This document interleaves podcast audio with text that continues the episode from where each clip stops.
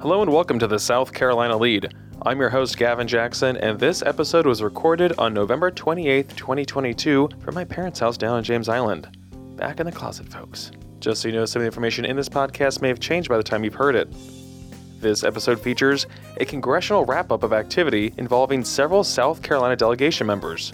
We look at more findings from the recent Winthrop poll and hear a report from Scott Morgan on L G B T Q book bans. In business, we look at how much money lawmakers will have to budget with next year and find out why gas prices are almost as low as last year's prices.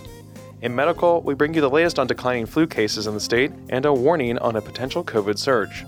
Also, we want to hear from you guys. It's Cyber Monday. I don't know what the Tuesday is. The Giving Tuesday, I think, when you listen to this on Tuesday. Give to the Lead. And by giving to the Lead, you can become an E T V endowment member. Super easy. Go online to see Public Radio, south carolina public radio dot org. Mash that donate button. No one's telling me to do this. I'm just doing it out of the goodness of my heart and my devotion to the E T V endowment. But if you're not going to donate, which you're not required to, though we highly recommend, we would prefer you give us a call, eight oh three, five six three, seven one six nine. Leave us your name, where you're calling from, and a little story. Spin us a tale, folks. It's about to be December. It's Toyotathon. Drive to Remember. We're going to get all into our favorite holiday spoof soon, but let us know what you're up to, eight oh three, five six three, seven one six nine. And thank you. Now for the latest in South Carolina. Currently, the spread of COVID nineteen is low, according to county-level data from the Centers for Disease Control and Prevention. There were two thousand seven hundred ninety confirmed COVID nineteen cases and sixteen deaths for the week ending November nineteenth, according to D H E C. Both of those declined from the week before. On average, two hundred two South Carolinians were hospitalized with COVID nineteen, twenty-nine were in the intensive care unit, and ten were on ventilators for the week ending November nineteenth. Currently, fifty-three point six percent of eligible South Carolinians are fully vaccinated. And we'll have more on the flu and future of a potential COVID winter surge in our medical section. Stay tuned.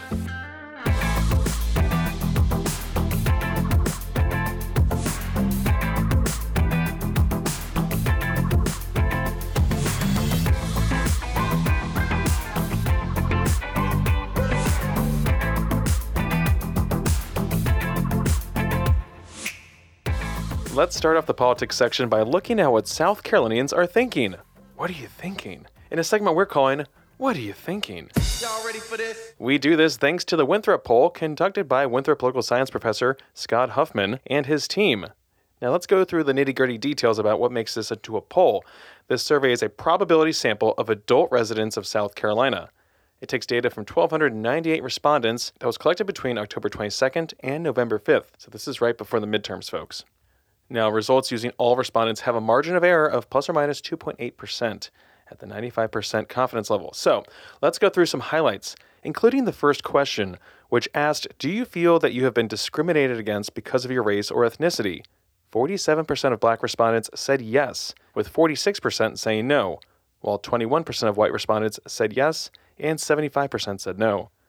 When it comes to expressing opinions publicly, forty-seven percent of respondents said that there has been a time when they felt they could not express political opinions out of fear of being verbally attacked or harassed. More Republicans felt threatened sharing their opinions than Democrats. Support for medical marijuana is strong, with seventy-eight percent of those surveyed supporting it, including seventy-one percent of Republicans. You may remember Republican Senator Tom Davis's strict medical marijuana bill that narrowly made it out of the Senate this year but died in the House on a technicality, and was set to be essentially filibustered by Greenwood Republican Representative John McCravey. He's the same person who led the House's failed attempt to pass a stricter abortion law in the special session. That could be because there is strong support for abortion exceptions, which the poll backs up. According to Huffman, quote, the majority of South Carolinians believe in the ability to get a legal abortion at at least under some circumstances. There doesn't seem to be much support for additional restrictions, quote. eighty-six percent of all respondents said a woman should be able to obtain a legal abortion if the pregnancy threatens her life or health. If the pregnancy was a result of rape, eighty-two percent of respondents also said the woman should be able to obtain a legal abortion. Republican support was seventy-five percent in this situation, while Democratic support was ninety-one percent. Support for a legal abortion fell if the baby was likely to be born with severe disabilities or health problems, with sixty-three percent of all respondents indicating a woman should be able to obtain a legal abortion in these instances. Now, when asked if a woman should be able to obtain a legal abortion for any reason, the support dropped to forty-six percent of all respondents. We'll bring you some more findings of this survey on Saturday.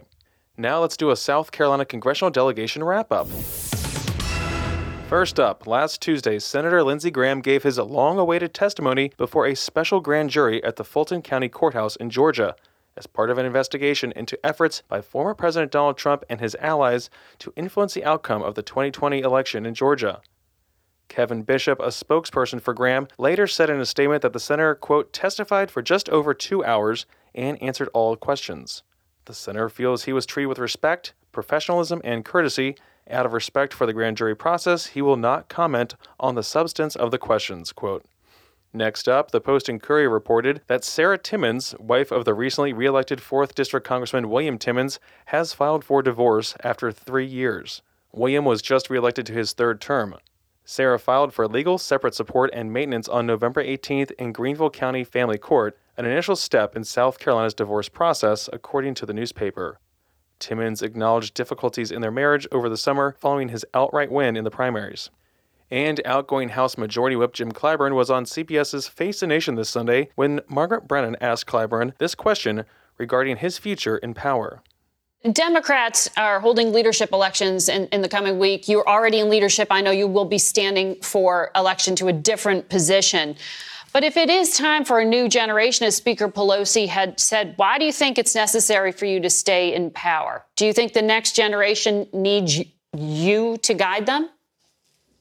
Well, you know, I've always said there is a healthy respect. It's biblical with me. We need to have a healthy blend of strength and knowledge. And look at our leadership. The South is left out of it. And what I'm doing is trying to make sure that we do not tilt too far to the east or too far to the west, but maintain what we have here. There's no other Southerner among uh, the leadership ranks, and we need the South. We need these historical black colleges and universities. But for Georgia, where would the Senate be today? And the last time I checked, Georgia is south. Okay. South Carolina.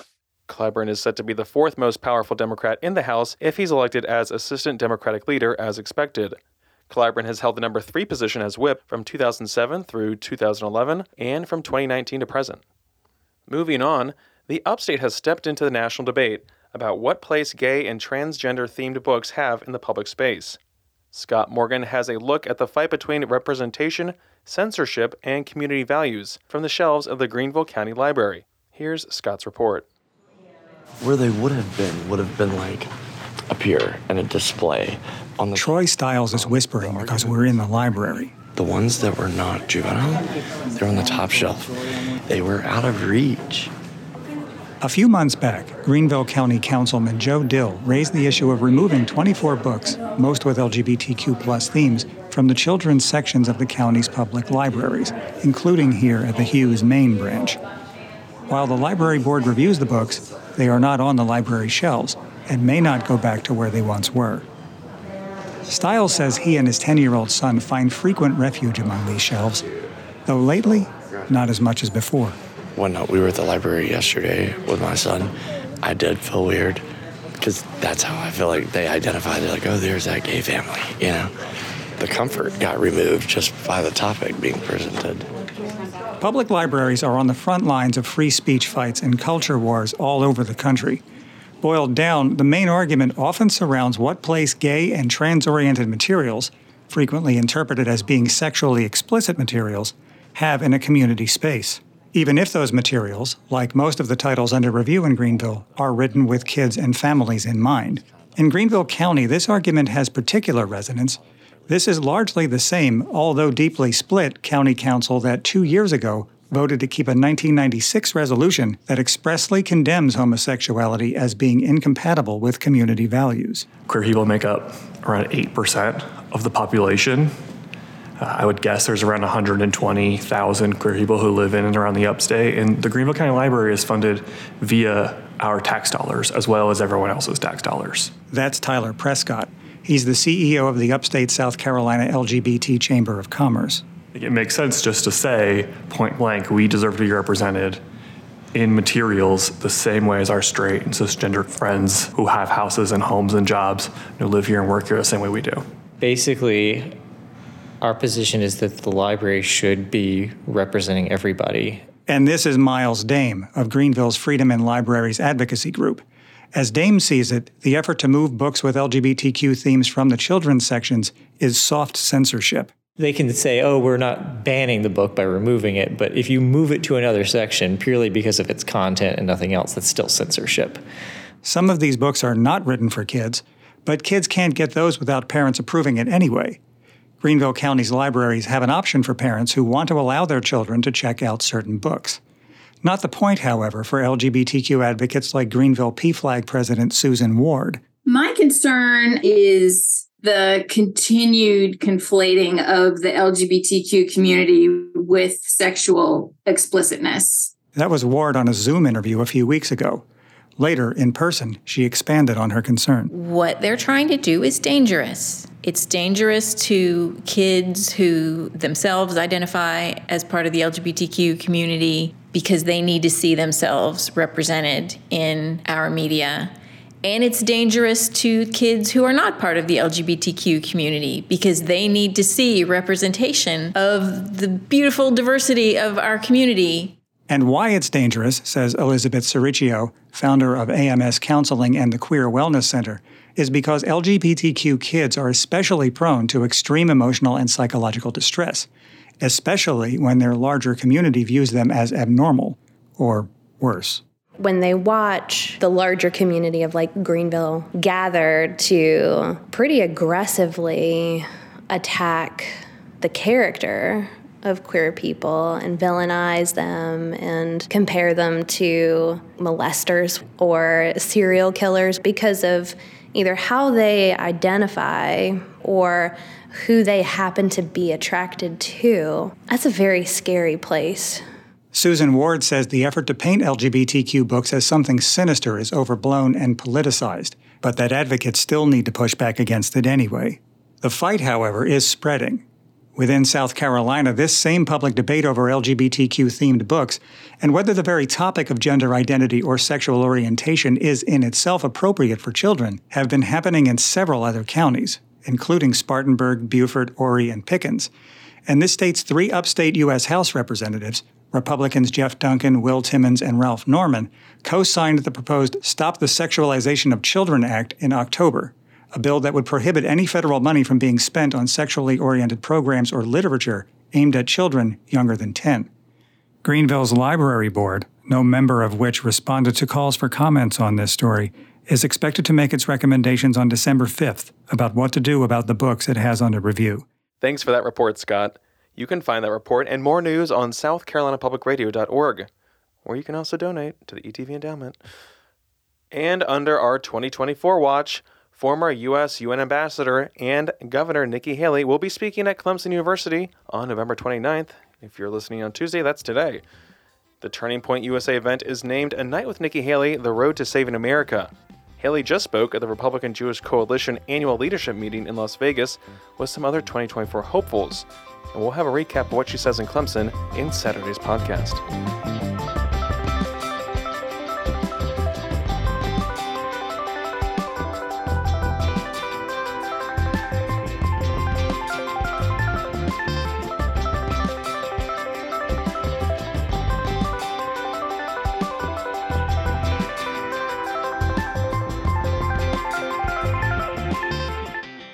We got a quick business section for you.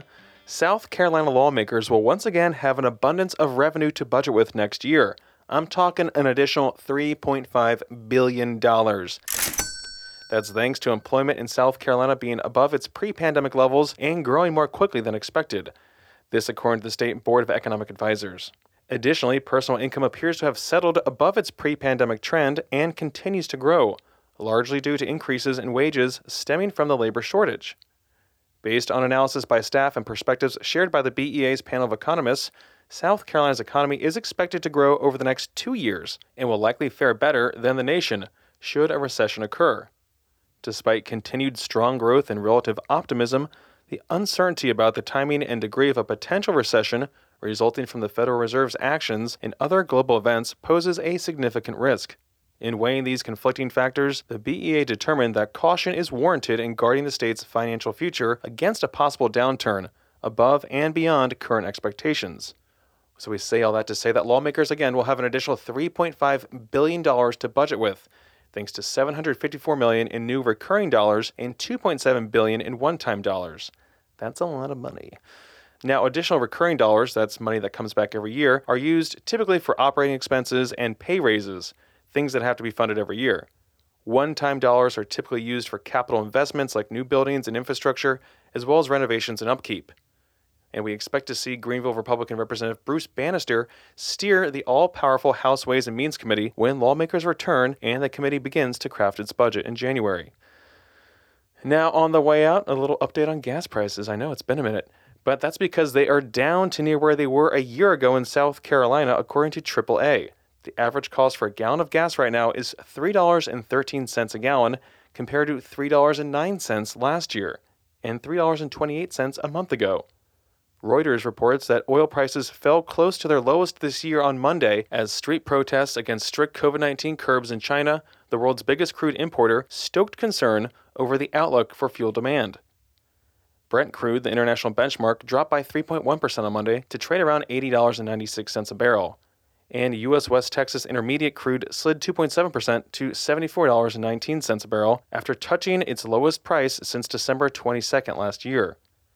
Reuters continues saying that the Organization of Petroleum Exporting Countries, OPEC, and its allies, which include Russia, will meet on December fourth.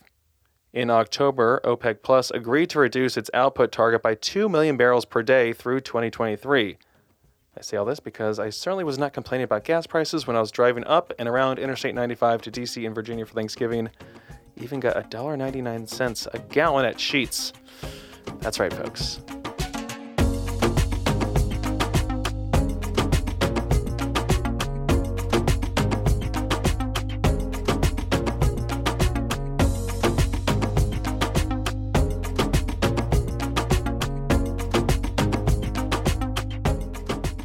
Let's start off medical with some news from the Johns Hopkins Center for Health Security on the current COVID situation.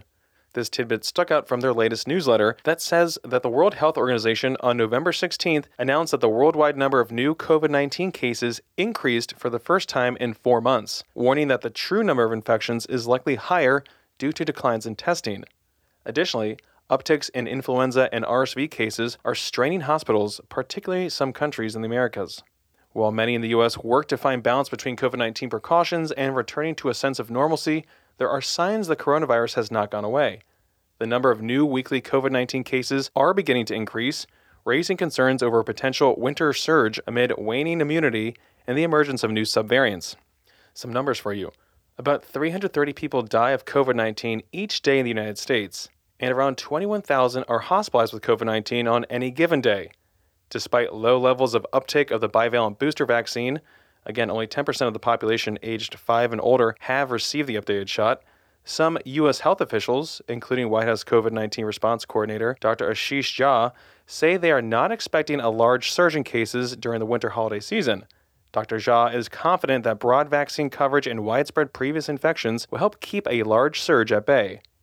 Johns Hopkins continues to report that other experts are not so assured, saying the possibility remains for a substantial surge, with several factors making the U S underprepared. Declining support for community vaccination campaigns, a public that is tuning out renewed government vaccination messaging, few remaining treatments effective against emerging Omicron sublineages, waning use of non-pharmaceutical interventions like mask use, and diminishing surveillance place the United States in uncharted territory heading into what is traditionally the height of respiratory virus season. So a lot to think about there when it comes to the future of COVID, and we'll have another report on that in Saturday's podcast. Now let's look at the flu in South Carolina. There was a decrease in lab-confirmed cases, influenza-like illnesses, and hospitalizations from the flu, according to D H E C's weekly flu report for the week ending November nineteenth.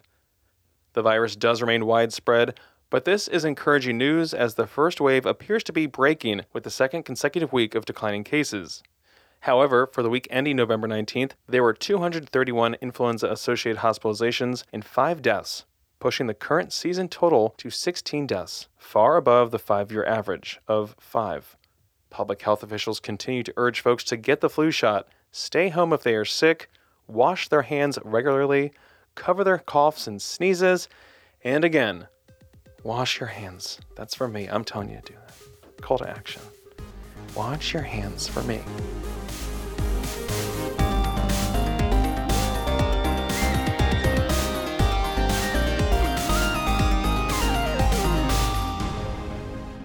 Welcome to the wind down section, our little break from the news. We talk about life during the pandemic, and we want to hear your stories as well. Tell us what you're up to. Tell us how Thanksgiving was. We are in the swing of the holiday season, Toyotathon, however you celebrate. Um, Honda days. Holidays, yeah. Honda days, Saturdays. um, um, but yeah, we love hearing from you guys. eight oh three, five six three, seven one six nine. That's how you can call us. We can't call you. I can't, I can't make these phone calls. Hey, I mean, we, we have a database of all your phone numbers, but we're not allowed to use it. That would be kind of funny. We should do cold calls and pretend like, hey, it's Publishers Clearinghouse. It's the lead.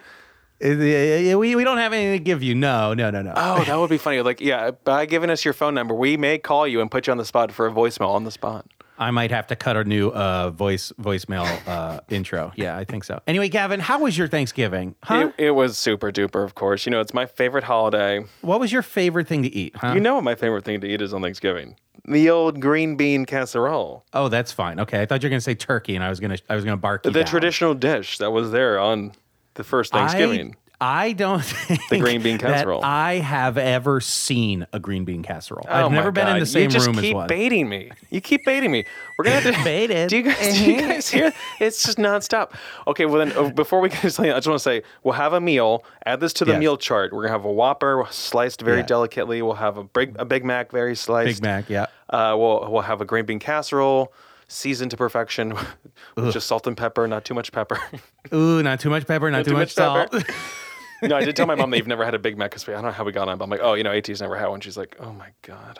Yeah, anyway, this guy. How anyway, was yes, favorite we have dish a call. Before we get a call. Uh, oh, my favorite dish? Um, Tzatziki. I cooked. I cooked a great prime rib roast, and also I executed a farro to perfection. We love great that. Acid hit to the meal. Love it. It was good. Anyway, call in, let us know. Uh, but we did get a call. Mm-hmm. All right, we got a call. This is a little different, little different kind of call. So, Gavin, you ready? Yeah. Okay. Let's, let's let's check it out. Hey, Gavin and AT. Uh, this is a little dark, so you may not want to put it on the show, but I want you guys to know how much you helped me. This is Daniel Duncan. I'm the guy who ran against Stuart Jones for House District fourteen up in Lawrence County this year. I started listening to y'all when I switched uh, runs at my trucking job, and my new partner listened to South Carolina Public Radio. And I wanted to thank you guys for your realistic, fair coverage of South Carolina politics, especially your interview with the South Carolina G O P chair. That helped me cope with the loss of my election and allowed me to focus on losing my mom less than twelve hours after the polls closed.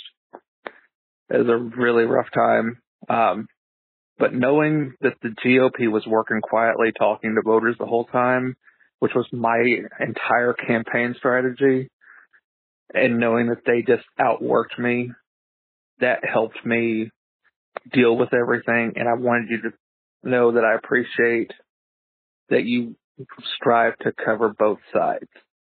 So I'm happy to keep listening. I appreciate what you guys do. So I'll probably give South the Spooky a pass.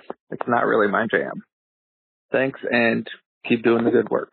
Thanks for sharing that story, Daniel. We strive to make politics understandable, take the rhetoric out as much as possible, and get you all the news you need without that spin.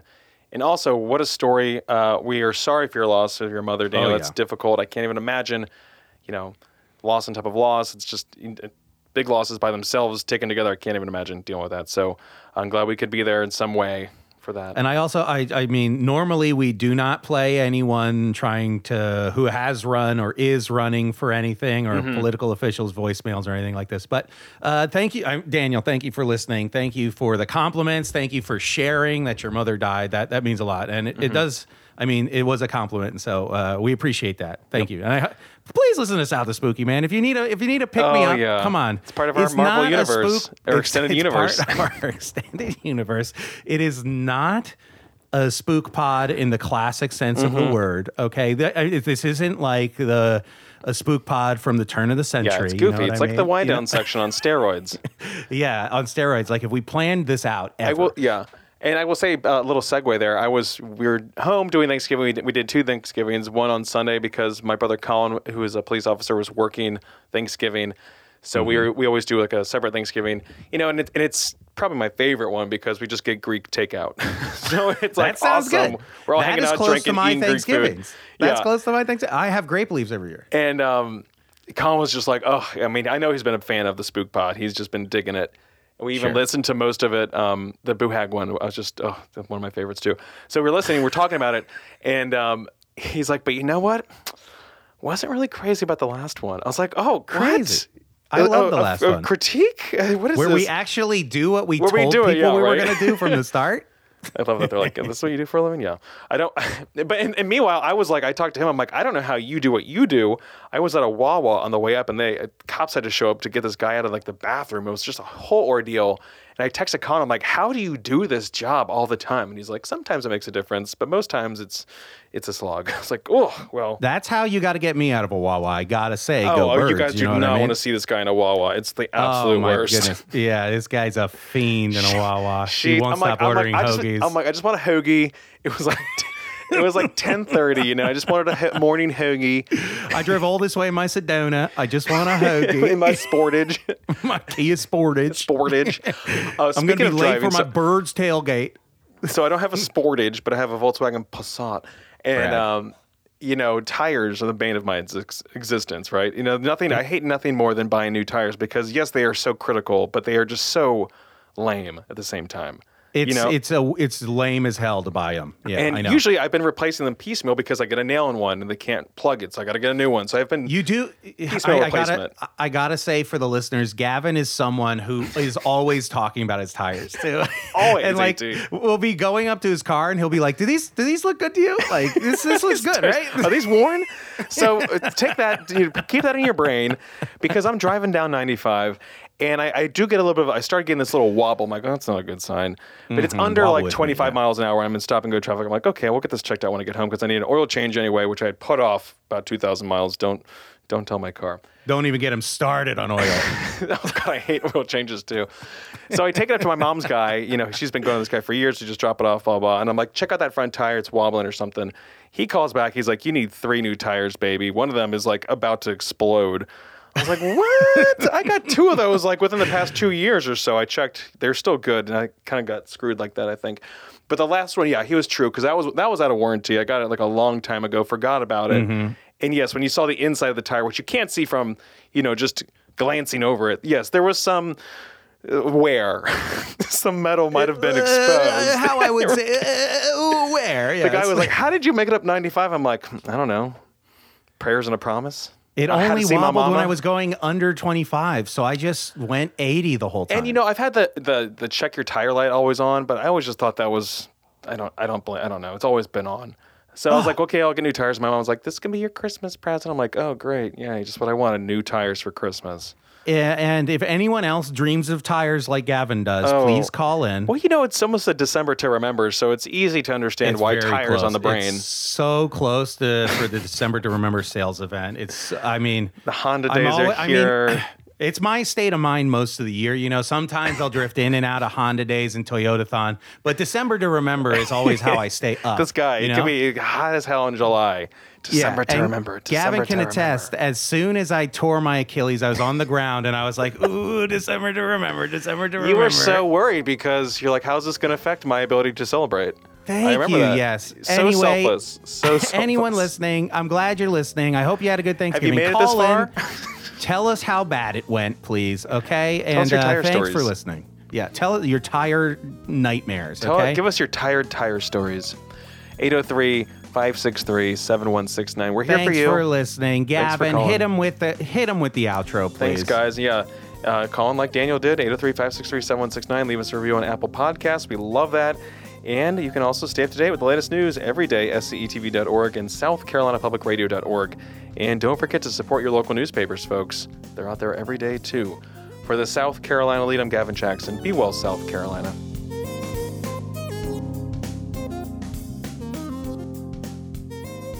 The Boy Who Lived. I don't say the rest. I don't know what you're talking about. I have no idea what that's from. I made that up about Gavin. I...